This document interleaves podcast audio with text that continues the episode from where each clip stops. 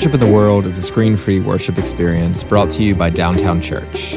Downtown Church is a community of unfinished people based in Columbia, South Carolina. We believe in asking honest questions while we strive to follow Christ within our own communities, loving people wherever they find themselves on their faith journey. Thank you for being with us today.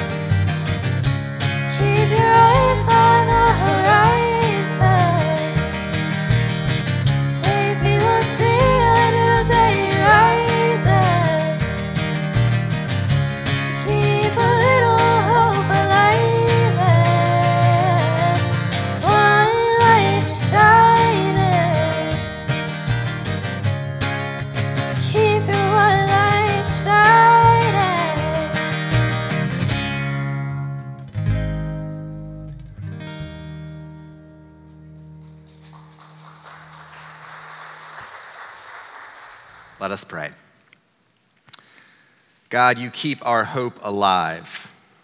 You are the light that shines in the darkness. Shine on us, O God, so that we might be seen and learn how to truly see. It's in your name we pray. Amen. I invite you to rise in body or spirit for our first song.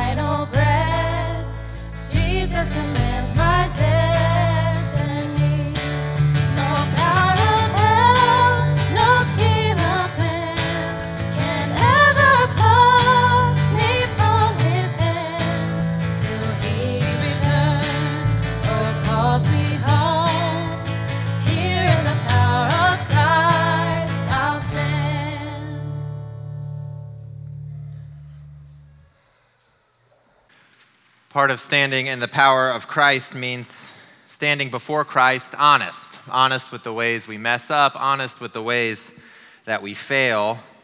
So today we come together as we always do in worship to say together the prayer of admission, admitting that we are not God, that we hurt, that we mess up, but God gives us second chances. Thanks be to God for that. Let us pray together the prayer found in your program. God, we struggle with who you are. We like to take the worst parts of our world and use them to describe you vengeful, greedy, exclusive, hateful. Forgive us, God, and help us to see you, our Christ, in a new way so that we might be new people, your people.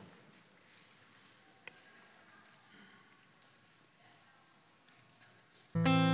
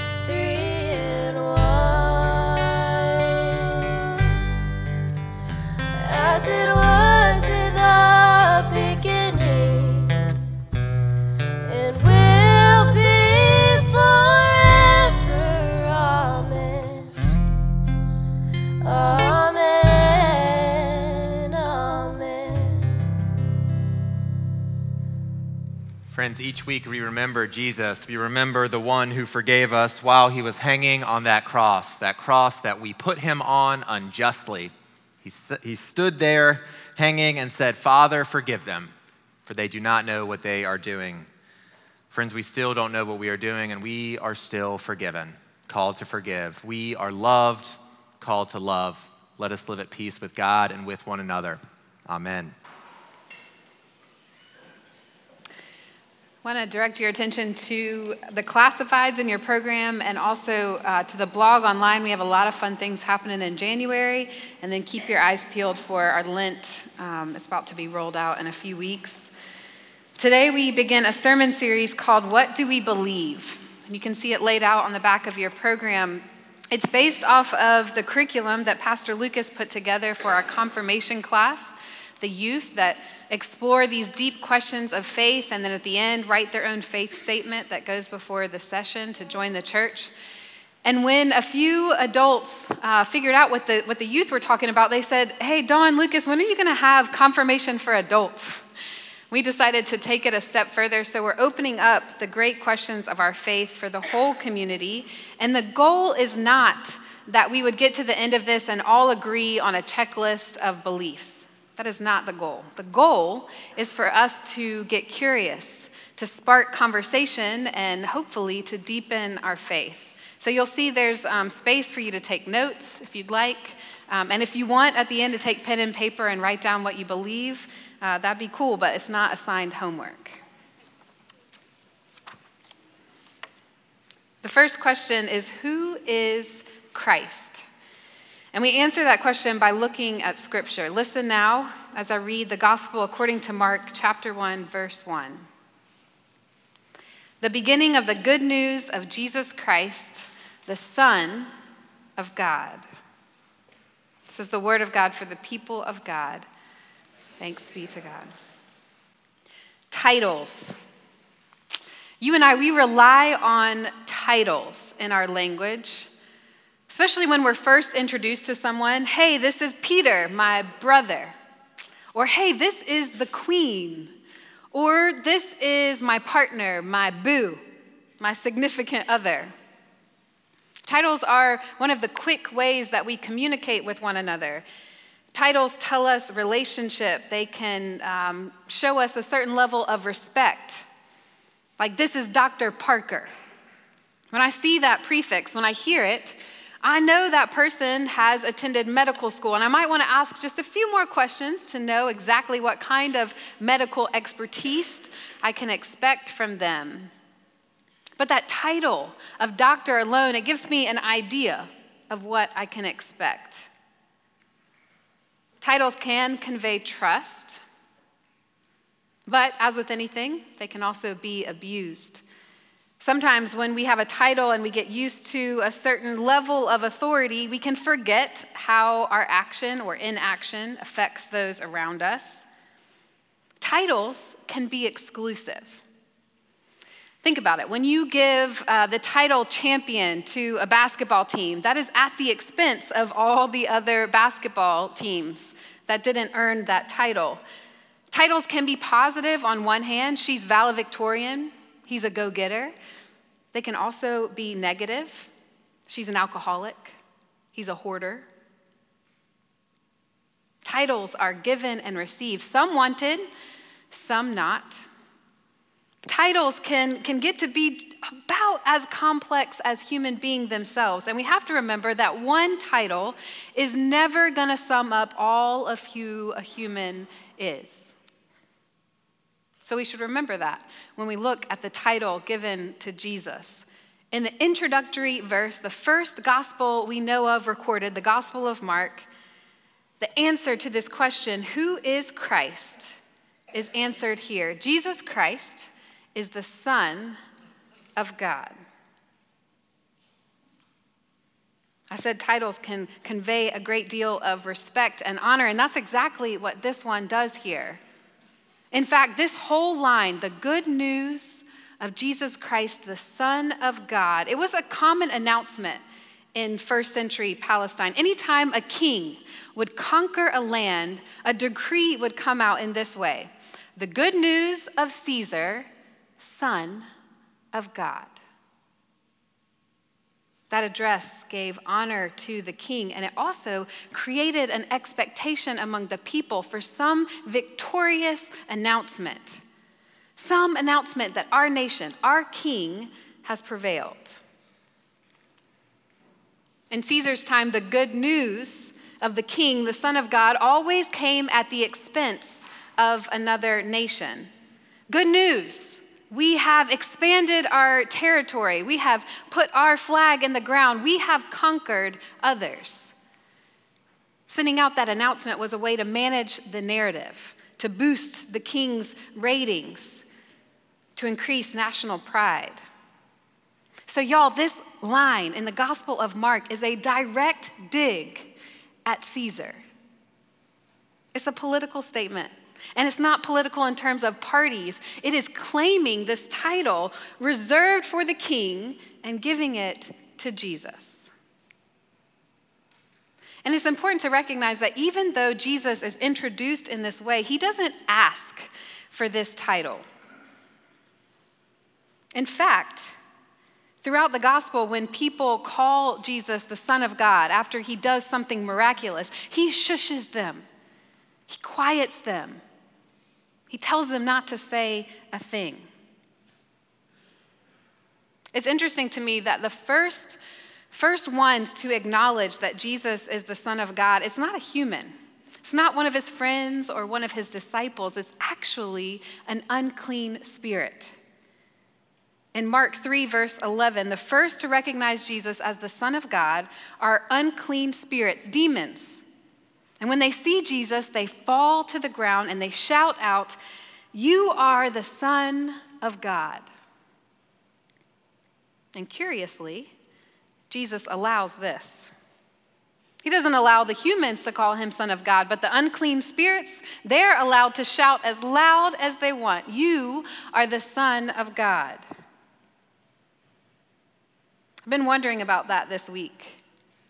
Why would Jesus be okay with unclean spirits shouting who he is, but not his closest friends, his disciples?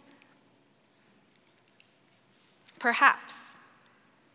Perhaps one of the reasons why is that Jesus knows our human tendency to draw lines. Like if Jesus heals a blind man, then we may assume that Jesus is the Son of God for those who are blind, period. Or say he heals a Gentile. Of course, he does. Then he is the Son of God for the Gentiles. When what Jesus is trying to teach us still today is that he is the Son of God for all people, he is the liberator for all. The title Son of God, it's used in the Gospel of Mark to get at this zero sum game we play. The zero sum game, it's inevitable once you're in human skin. We all do it. Some win, others lose. We do it all the time. So, how mysterious and how wonderful that God chooses to take on human skin in Jesus, and then in human skin, he refuses to play our game. Jesus didn't come for one people, but for all people. Jesus came for the whole world. Jesus didn't just come to redeem one nation in first century AD, he came to redeem all creation for all time, even those who are yet to be born. Jesus did not come as good news for us, but as good news for everyone, for those we love and those nobody loves. This is the mystery of Jesus Christ, the Son of God. Son of God, it's a title that's synonymous with Messiah, which means divinely anointed. We know that Jesus is divinely anointed at his baptism. Just a few verses after what we read in the Gospel of Mark, Jesus goes to the Jordan River to be baptized by John the Baptist, and he hears the, the, voice of God saying, This is my beloved, my son, with whom I am well pleased. Now we know Jesus is the son of Mary, a human, right? And she's of a priestly line. And then he's the son of Joseph, who's from the king of David, a king line. But it's his relation to God the Creator that makes him anointed. Because he is the son of God, he's able to forgive sin on behalf of God. Because he's the Son of God, he's able to heal people on behalf of God. And because he is the Son of God, he can liberate on behalf of God. Jesus doesn't have to fight for his kingdom because it's already his. But we miss the message because often we fight him. What else should we know about Jesus? We need to remember that he's from Nazareth, which is a nowhere town. Nobody important comes out of Nazareth. Jesus is a figure in history. Apart from what we know in the Christian church and what we believe about him, he is a public figure in recorded history. He's a political figure that rose to um, the public eye at age 30. He had a short public ministry recorded where he healed and he taught. And then he was executed, along with millions of others of Jews, by crucifixion, which is an execution method meant to torture the person for a while before they die. Jesus never married. He never had any kids. He never held a job that we know of. Jesus never wrote a thing, even though lots was written about him. Jesus was a curious kid in the temple. He asks really good questions, and so he earned the respect of scholars quickly. Jesus heals, Jesus teaches. Jesus is a threat to the Roman Empire. Jesus is a complex dude. He challenges those of us who are comfortable. He comforts those who are challenged, and he is a companion with all of us who walk this world and then walk on to the next. In fact, if you were going to remember just three things about Jesus, I'd give you these three C's Jesus is our challenge, Jesus is our comfort, Jesus is our companion. We know that Jesus challenged those who were eager to meet him. He challenges us because we, like them, often get it wrong in playing a zero sum game.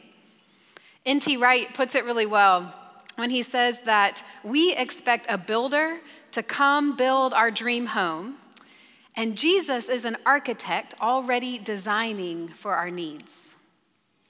He also says this Jesus, we expect Jesus to be a singer who's going to come sing the tune that we've been humming when Jesus is a composer drafting a completely new song.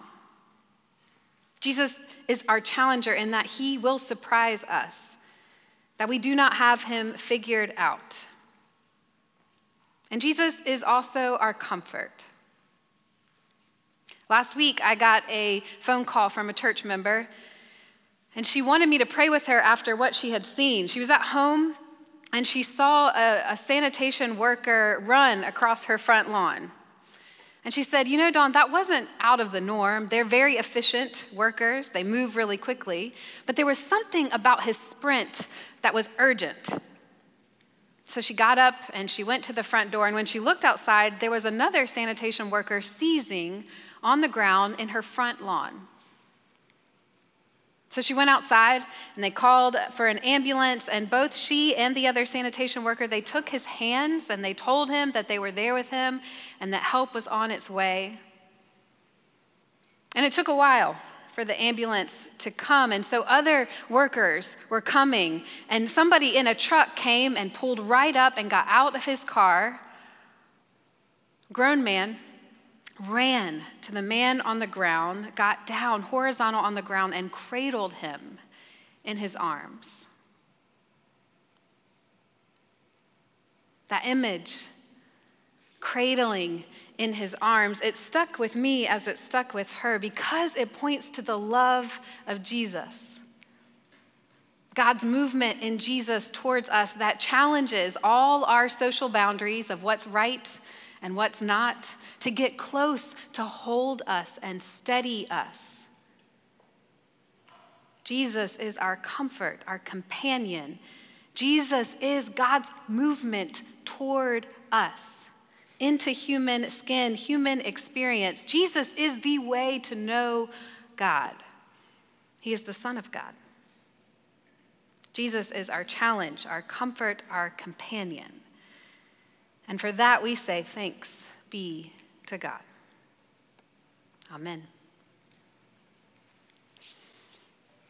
As the musicians come, come up on stage, I want to just share a little bit about the song you're about to hear.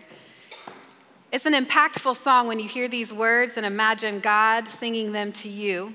But I think it's important to remember the personal context. The writer of this song, Ellie Holcomb, wrote this song for her teenage daughter who was experiencing anxiety.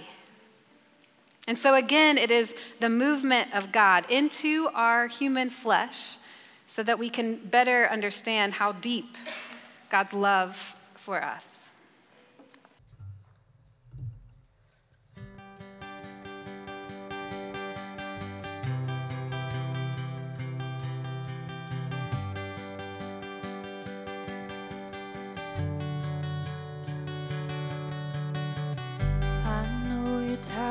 See it in your eyes. All that anxiety that fills your mind.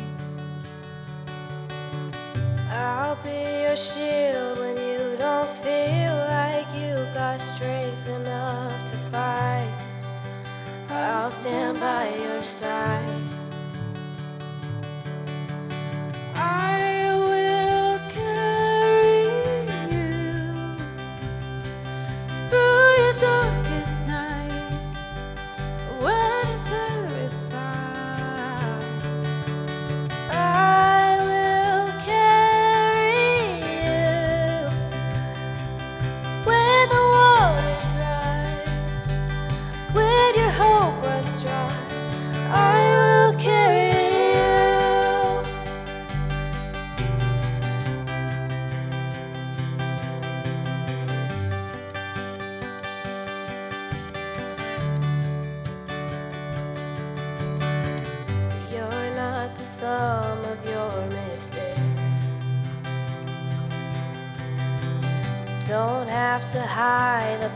The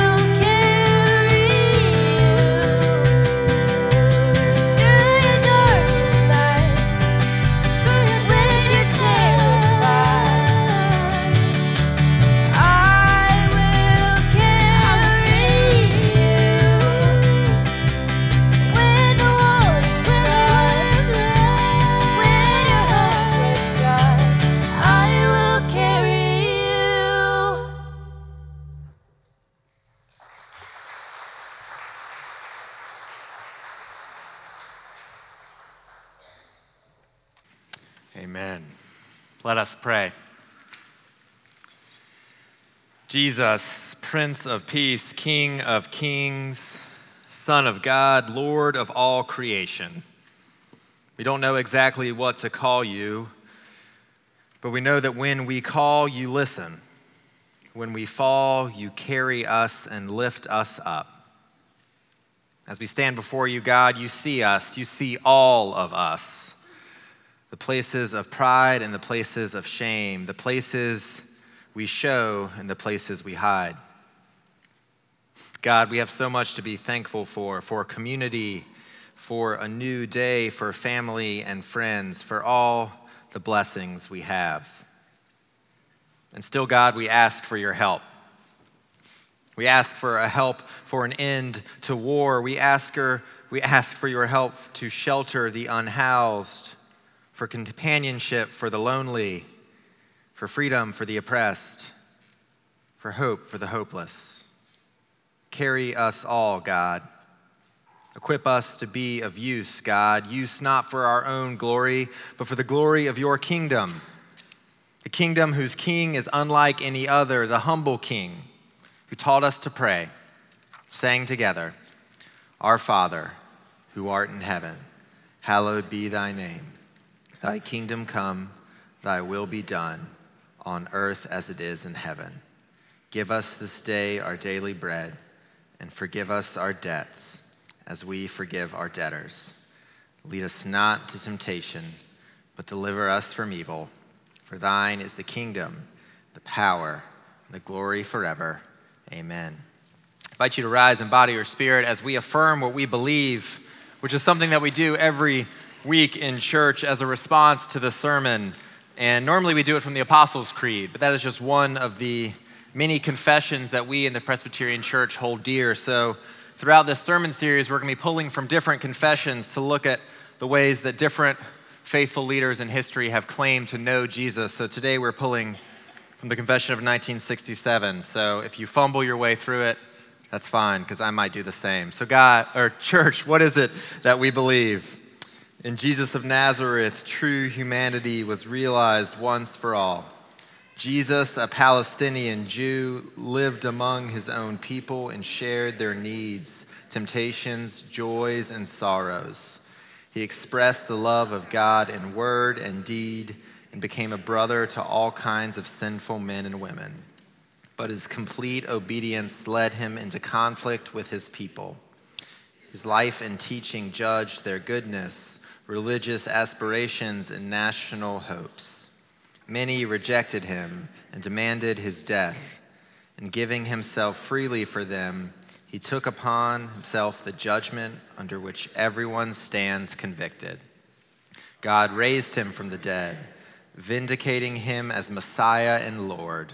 The victim of sin became victor and won the victory over sin and death for all. The risen Christ is the Savior of all people. Those joined to him by faith are set right with God and commissioned to serve as God's reconciling community. Christ is the head of this community, the church, which began with the apostles and continues through all generations. I invite you to remain standing for our final song.